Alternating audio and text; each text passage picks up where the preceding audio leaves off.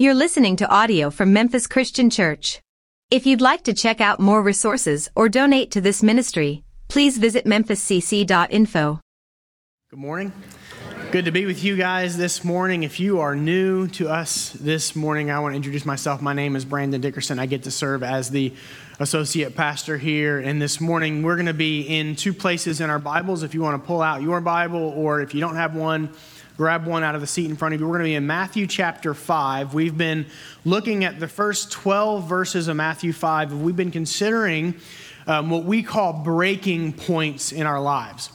So, those moments that we come to when we realize that something just isn't working, we need to do something different. And we, we have a choice in those moments. We can either look inwardly and we can continue to do things the way that we've always done them, that what doesn't work or we can look at God and what His Word has for us and the principles and promises that have an answer to every one of these breaking points in our lives. In Matthew chapter 5, Jesus answers these moments for us. And then if you want to also mark your place, we're going to be in 2 Timothy chapter 2 in a little bit. So those are the two places you can kind of anchor yourself in your Bible. Today we're going to focus in on verse 8 and the breaking point that comes when we struggle to see God. It's that moment in our life where we look around and we wonder where God is. We wonder how He's working, what He's planning, what He's doing in this particular situation. Times where He may seem distant or perhaps altogether absent. And I think there are two seasons in our life where this can happen, or primarily two seasons. One of those seasons is when things are going awfully when we find ourselves in really hard, challenging situations. That's the times that we mostly attribute to those moments where we have trouble seeing God and wondering what it is He's doing around us in these particular situations. But I think that these times can also come in our life when things are going great. In the really good seasons. Why? Because it's in the good seasons that we often think that we have everything under control. That, that I've been leaning on myself for so long that I really don't need God for anything. And so I look around and all of a sudden it's like He's not there at all. Why? Because I've been giving myself credit and I've been putting things into my life that have made it difficult for me to see God. In either case, these seasons where we struggle to see God often come not because of something God has done and certainly not because He isn't there. We know that God is ever present, that He's always with us. But because we have allowed something to block our view of God and the work that is going on around us all the time in the great seasons and in the awful seasons. And guaranteed, regardless of which of these is causing you to lose your ability to focus on Him, there will come a point where you'll have to get it back. That God will graciously allow you to feel His absence in order for you to be drawn back to Himself and to see Him once again. And that's where we hear Jesus' words in verse 8. When He says, Blessed are the pure in heart, for they will see God. And I want to deal with this principle on two levels because I think that Jesus gives it to us in two levels, and we really need to understand both in order to see how they connect. Pastor Matt Chandler says that we have the gospel in the air and we have the gospel on the ground. The gospel in the air represents these wonderful promises that God has given us through our salvation, the promises that He has given us through His Word. It represents the future hope that should drive everything that we do and how we see the world around us. Because of what God has done for us, we should see the world around us differently than others. And that's driven by these, these great promises that God has given us. But the gospel on the ground speaks to how our lives as Christians are lived out in the day to day. Because we don't just accept salvation and then immediately go to be with the Lord. No, we have lives to live, and, this gospel has to be lived out in our lives. And so the question is what do God's promises mean for me today in this moment when I'm at this particular breaking point? When God seems distant or absent right now? And I think that both ways of looking at Jesus' words here in verse 8 inform us into what it means for us and how it is that we can see God. And so, to help with both levels, what I want to do first is to consider the negative of Jesus' statement and then work backward to what it means for us in the future and what it can mean for us today. And so, if Jesus says that blessed are, happy are the pure in heart, for they will see God, then the negative is that those who are impure of heart will not see God. That's the negative of the statement. And of course, there can be no real blessedness, no real happiness apart from God. We know that every happiness that the world enjoys apart from God today is only temporary and will eventually end. There's a parallel passage in Hebrews 12 14. The author writes, Make every effort to live in peace with everyone and be holy, for without holiness no one will see the Lord. There's the negative of that statement. Without holiness, no one will see the Lord. We see this again at the end of Revelation, where John gives us this glorious picture of the new heaven and the new earth, and the promise that all of those who belong to God will get to dwell in his kingdom, living by the light of his glory and the lamp of his Son forever. It's a wonderful promise. But within this amazing vision and promise, John writes in chapter 21, verse 27 nothing impure will enter it, nor will anyone who does what is shameful or deceitful, but only those whose names are written in the Lamb's book of life.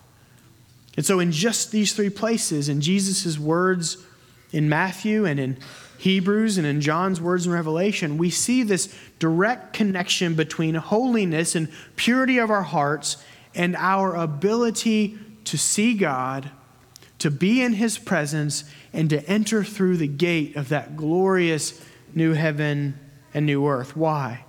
Why the connection?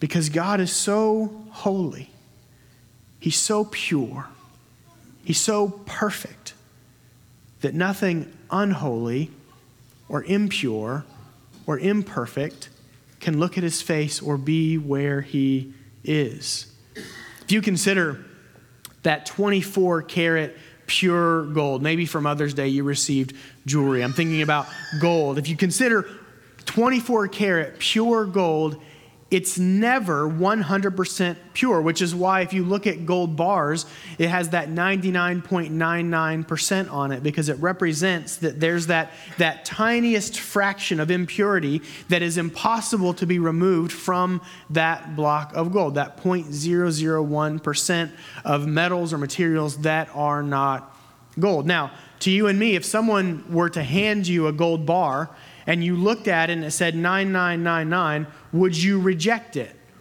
No, absolutely not, because to us the value is the same. It, it still represents a great amount of value and worth. None of us are so good, so rich, that we would reject anything less than 100% pure gold, but God is that good. God is that pure, and even that 0.001% impurity in our hearts, and we have a lot more than 001%, is enough to keep us from entering through that gate and out of God's presence forever. And that should be a sobering, and perhaps if you don't yet know what I'm going to say in the promise, that can be a terrifying reality for you. That every sin, every trespass against God increases that impurity level in our hearts. And no matter how good we seek to be today on, for the rest of our lives, that impurity will follow us. We can't undo the times that we've chosen ourselves over God. I can't undo the times that I've rejected and rebelled against Him. Our hearts, by their very nature, are impure. As Genesis 6 5 says, every inclination of the heart of man is evil all the time. We have disqualified ourselves from seeing God from entering into this kingdom. And yet, we as Christians know that that is not the end of the story. We sit in this room because that is not the end of the story. We are not hopeless. That's the gospel in the air. That our hope is found in what Jesus came and accomplished on the cross. 1 Corinthians 5:21 says God made him who had no sin to be sin for us so that in him we might become the righteousness of God. In other words, as Jesus hung on the cross, he took every ounce of impurity to the nth percentage upon himself. He nailed it to the cross and he left it there. And in exchange for all those who would believe in him, he gave you who would believe in him a pure heart that would qualify you to enter into God's kingdom. This is the future hope this, this gospel in the air for all of us who trust in Jesus for salvation. That when you pass through that gate into the new heaven and the new earth, that God will not see the impurity of your heart, but would rather see the perfect purity of his son's heart. He has qualified you by faith, not by anything that you've done, to really see God at a future point. And that, as Jesus says, should make us exceedingly happy to recognize, to just meditate on that for a moment. That there is a point in the future, a definite point in the future, that is now closer now than it was when you woke up this morning, in which you will see God's face.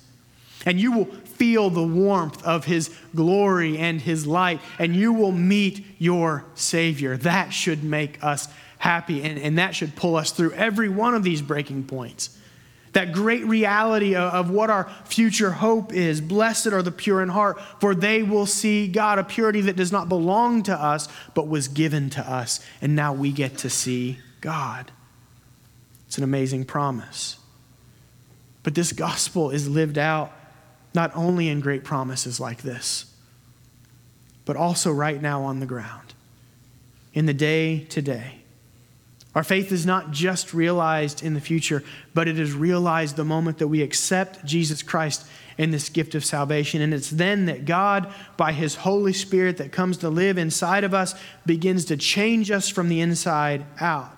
And so, yes, we do have this purity given to us that qualifies us to enter into His kingdom, but there is a clear call in your Bible for purity in the day today. And we often associate purity with simple sexual purity, but and, and it is that, but it's not just that.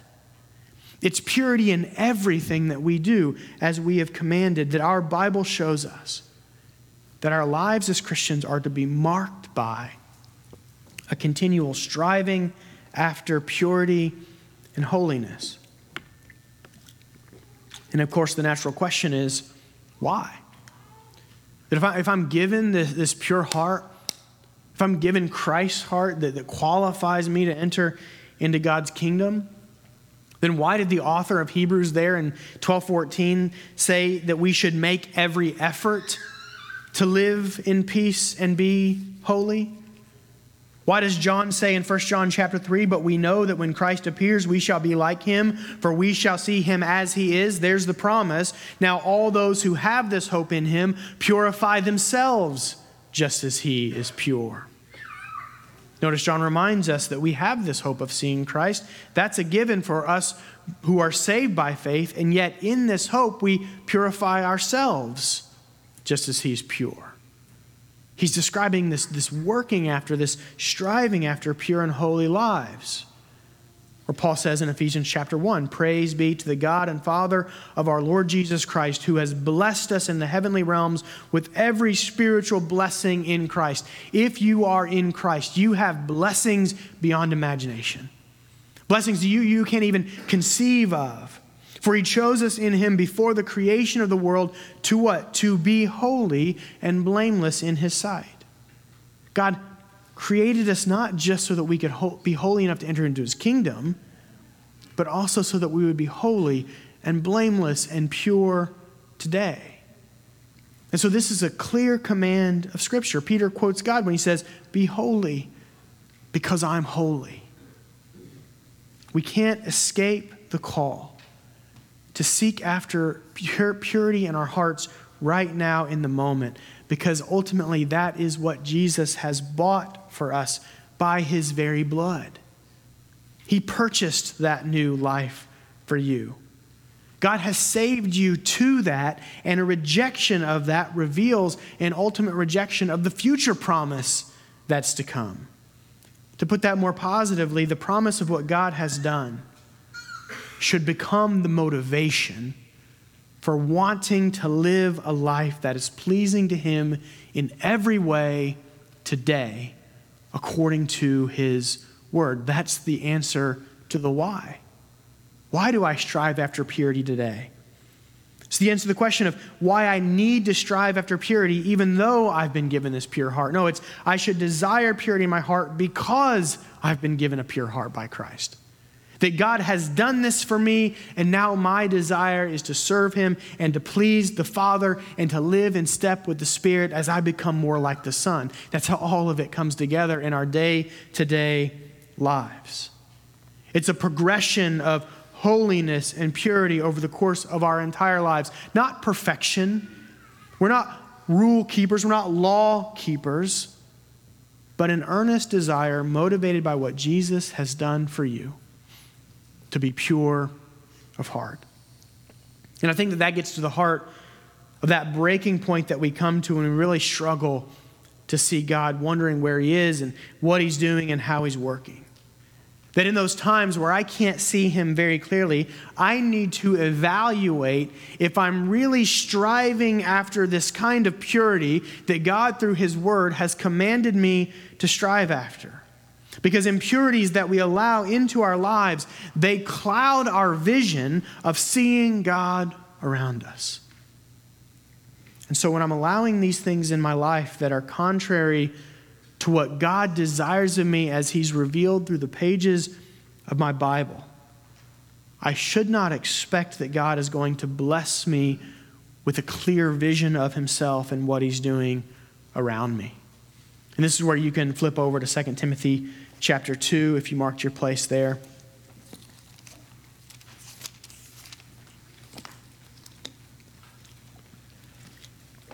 In chapter 2, Paul gives Timothy a picture of what this looks like. We're going to begin in verse 20.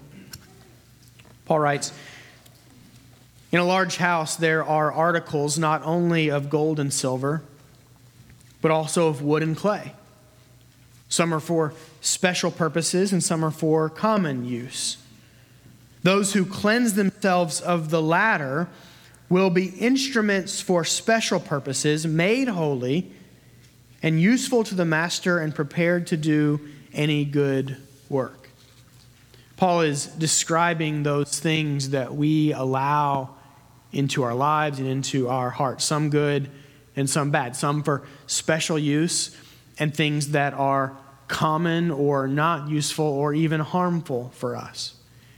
And what I think Paul is instructing us to do is to take this, this word picture that he has painted and to walk through your house.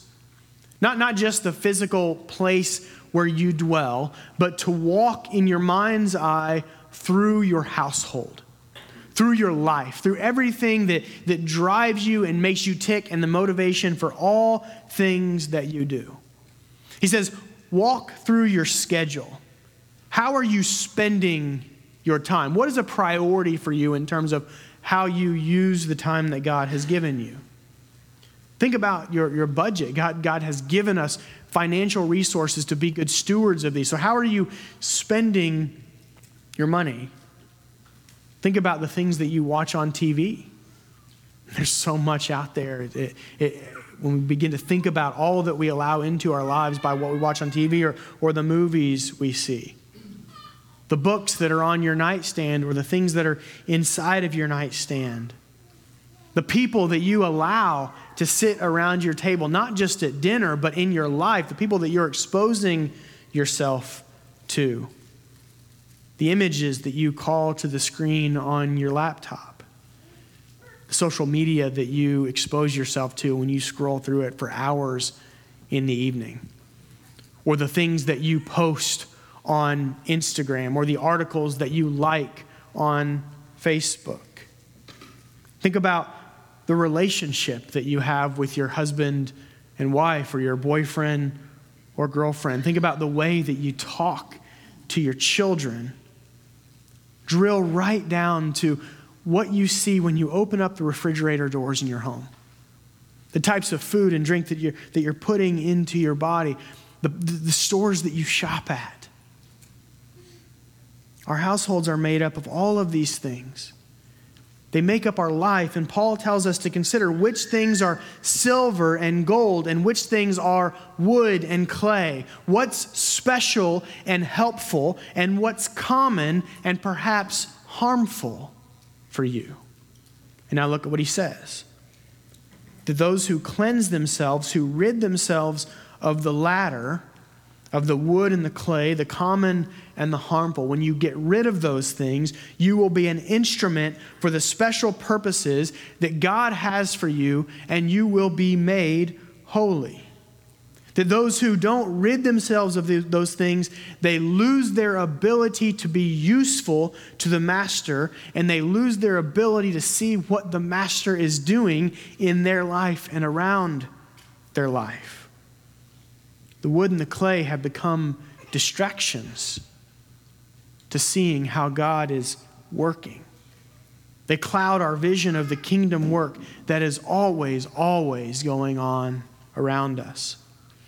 When I worked in the corporate world, we had sayings. There was this vernacular language within the business world where you picked up on hints. And so, so someone would say something, and, and at first it would sound good, but then you realize it didn't. And so if I sent someone an email asking a question, and the response I got began with the words, It's my understanding, then that meant that person had no clue what they were talking about, and I was going to go up to ask somebody else later on, right? They begin that question because they really don't know what they're getting ready to say.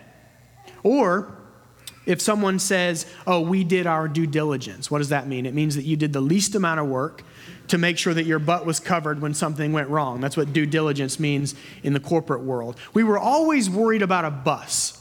Either someone was going to throw us under the bus in a meeting, or we were going to get hit by a bus tomorrow and nobody was going to know how to do the job that we were doing, right? All of these things that we say within the corporate world. But there was another one as an analyst that we used very frequently, and it was garbage in, garbage out which essentially means that your analysis is terrible because your starting data was bad to begin with. And so what came out of your analysis was no good. You know, Jesus was the first to describe that way of thinking. When he says, A good man brings good things out of the good stored up in his heart, and an evil man brings evil things out of the evil stored up in his heart. For the mouth speaks what the heart is full of. The mouth speaks the things that we put into our life. Listen to what he says that the things that you put into your heart determines what comes out of your heart. Good things produce good things, bad things produce bad things.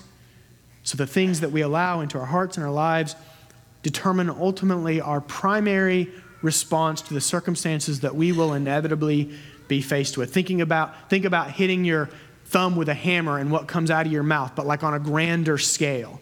Like what comes out of your life when life hits you on the head with a hammer? That's what he's describing that our mouth will speak, our life will speak out of the overflow of the things that we have put into our hearts.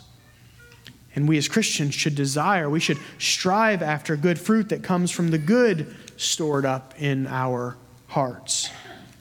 In Galatians chapter 5, Paul gives us two lists, two lists that describe the types of fruit that can come out of our lives and the things that indicate to us what's going in our heart. So, what Paul is describing is the output. He's describing what comes out of our lives based on what's going into our hearts. He gives us in two lists. He starts in verse 19. The acts of the flesh are obvious sexual immorality, impurity and debauchery, idolatry and witchcraft, hatred, discord, jealousy, fits of rage, selfish ambition, dissensions, factions, and envy, drunkenness, orgies, and the like. I warn you, as I did before, that those who live like this will not inherit the kingdom of God. And there we see it again that the impure in heart will not see God. And these kinds of things that come out of our lives point to the impurities in our hearts. Now, I'm, I'm assuming, I'm, I'm hoping even, that this entire list doesn't apply to you. Paul was dealing with some very specific things that were happening inside the church in Corinth. But I know that as you look at that list, that some of these things do come out of our lives. They do come out as responses to the circumstances that we face around us. But then Paul goes on to give us a different list, and it's a list that, that we're familiar with. We call it the fruit of the Spirit. It's no coincidence that he calls it fruit when we see Jesus just earlier tell us that it's good fruit that comes out of the good stored up in our hearts and bad fruit that comes out of the bad stored up in our hearts. It's the fruit of a life lived in the Spirit of God, the fruit that should come out of every believer.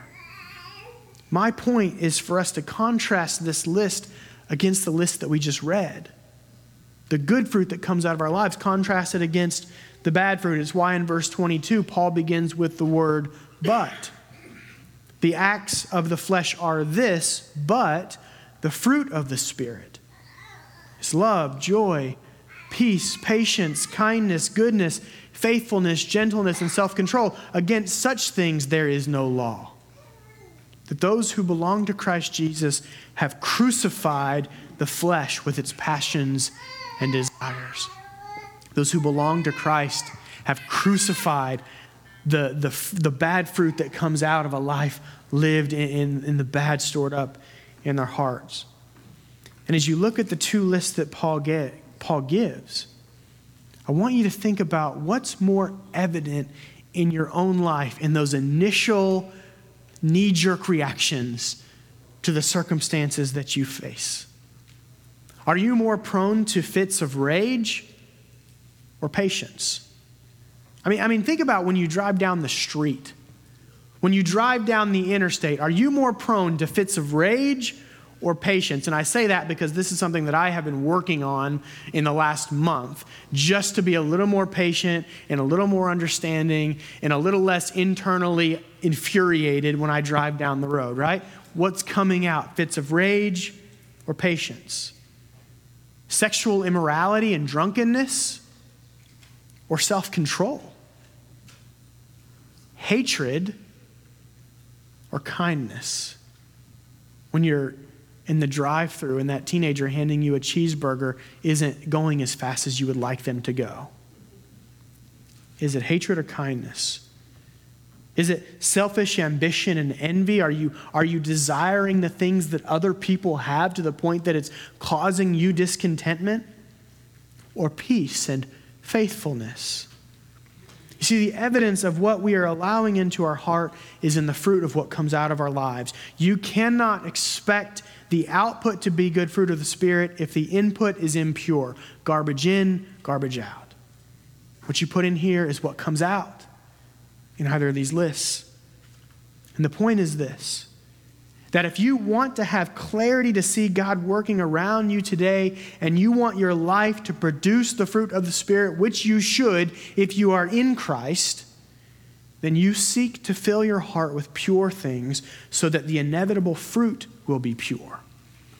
You seek to fill your heart with things that are going to produce good things. And of course, that's challenging because we live in a world that has a lot of things that the Bible doesn't specifically speak about, and yet God's word is just as alive and active today as it was 2,000 years ago. And it does speak about the things that are around us in a way that doesn't require it to be specific. It tells us how it is that we are to live our lives and what we are to allow in our lives. And God's Holy Spirit has sensitized our conscience to the things that are good for us and the things that are bad for us. And so, no, Paul had no concept of the types of mus- movies that we would watch and the types of music that we would listen to, and yet the Bible speaks about it. It tells us what's pure and the Holy Spirit, through Paul, gives us this filter through which we can gauge every single input that we are allowing into our lives. We find that filter in Philippians 4 8. And Paul writes, Finally, brothers, whatever is true, whatever is noble, whatever is right, whatever is admirable, if anything is excellent or praiseworthy, you think about such things. Those are the things that you meditate on. Those are the things that you allow into your life. And when you go back to Paul's words to Timothy and you begin to sort through the things in your house that are gold and the things that are wood, as you consider what's for special use and what's for common use, and you begin to rid yourselves of the latter, this is the filter. Marie Kondo, the world says, does this spark joy? That's not the question that we ask because we've led our hearts to believe that they can find joy in common things. We've filled our hearts so much with common and unuseful things that we think we can find joy in these things. No, Paul says, ask yourself is this true according to God's word? Or does it go against God's word? Is it noble? Is it fit for a king? Is it fit for your king? Is it right? We have to fight to, to understand what's right in our world today. Is it admirable? Would I be proud to show this to somebody sitting in this room right now? Or do I hide it? Is it excellent or praiseworthy according to what God has told me through His Word? And Paul says if it's not, then get rid of it. Stop letting it cloud your view of the special purposes that your master and maker have for you in the day-to-day working of in your life as a Christ follower and let yourself be motivated by what God has done for you in Christ. That has saved you to purity and so live a pure life running everything through this filter removing the things that are not helpful removing the garbage and stuffing your heart so full of the good and the pure and the right and the noble and the admirable and the excellent and the praiseworthy that, that all that can come out is love, joy, peace, patience, kindness, goodness, faithfulness, and self control. That that's all that can result because of what you've put into your heart. And this can be difficult because our homes and our, our world are so saturated by the things that don't meet this standard that it's, it's hard to at first begin to sort out the things that do. It's not as simple as resolving to only watch G rated movies because we know that there's a lot of garbage inside of those supposedly family friendly movies. There's a lot of stuff that doesn't meet the filter.